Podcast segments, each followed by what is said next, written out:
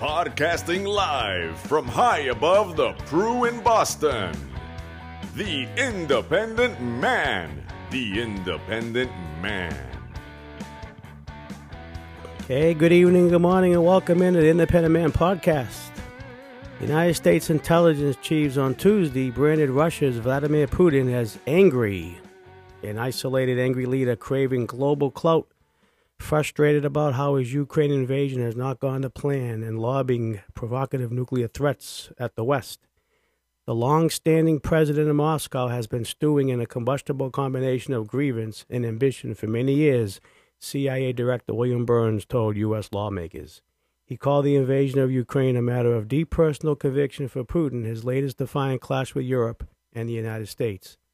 I think Putin is angry and frustrated right now. He's likely to double down and try to grind down the Ukrainian military with no regard for civilian casualties, Burns said at a congressional hearing on global threats. The Russian strongman has encountered a tidal wave of opprobrium for the deadly invasion, leaving him isolated like never before. The U.S. intelligence community warned of the potential for Putin to lash out, especially noting an elevated nuclear threat. Lieutenant General Scott Berrier, director of the Pentagon's Defense Intelligence Agency, said Russia, under Putin, has been working overtime to modernize its weaponry, particularly smaller yield nuclear weapons. Putin has invested in tactical nuclear weapons, Berrier said. I believe that he thinks that gives him an asymmetric advantage. Putin took the shock step last month of putting Russia's nuclear forces on high alert. Some United States officials have privately con- expressed concern that, in a worst case scenario, he might order deployment of such mini nukes on a city. Director of National Intelligence Avril Haines said Putin's nuclear saber rattling has put the West on notice. We assess Putin feels aggrieved the West does not give him proper deference and perceives this as a war he cannot afford to lose, Haines told the panel. But what he might be willing to accept as a victory may change over time, she said. The invasion has produced a shock to geopolitical order with implications for the future that we are only beginning to understand, but are sure to be consequential. With Putin under immense pressure, his circle of close advisers is getting narrower and narrower, the CIA Burns said. In such a system, it's not proven career enhancing for people to question or challenge his judgment.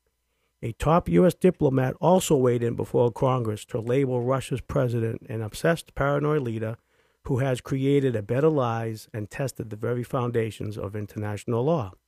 Over the years, President Putin's imperial ambition has grown, and he is dissatisfied with the last 30 years of Russian history. Undersecretary of State for Political Affairs Victoria Nuland told Congress in a separate hearing. He has longed to be the guy that helps recreate the Soviet Union, she said of Putin, a KGB officer at the time of the USSR's disintegration, which he saw as a personal defeat. With his intentions laid bare by the war and his recent comments suggesting Ukraine is not a legitimate nation independent from Russia, I think his interior mind is now out there for everybody to see, Nuland added. I would say take this all with a grain of salt when it comes to the United States agencies telling you this about Putin. We'll just have to see how it develops in the upcoming days. Thank you for listening to The Independent Man. With God's blessings and your listenership, I shall return.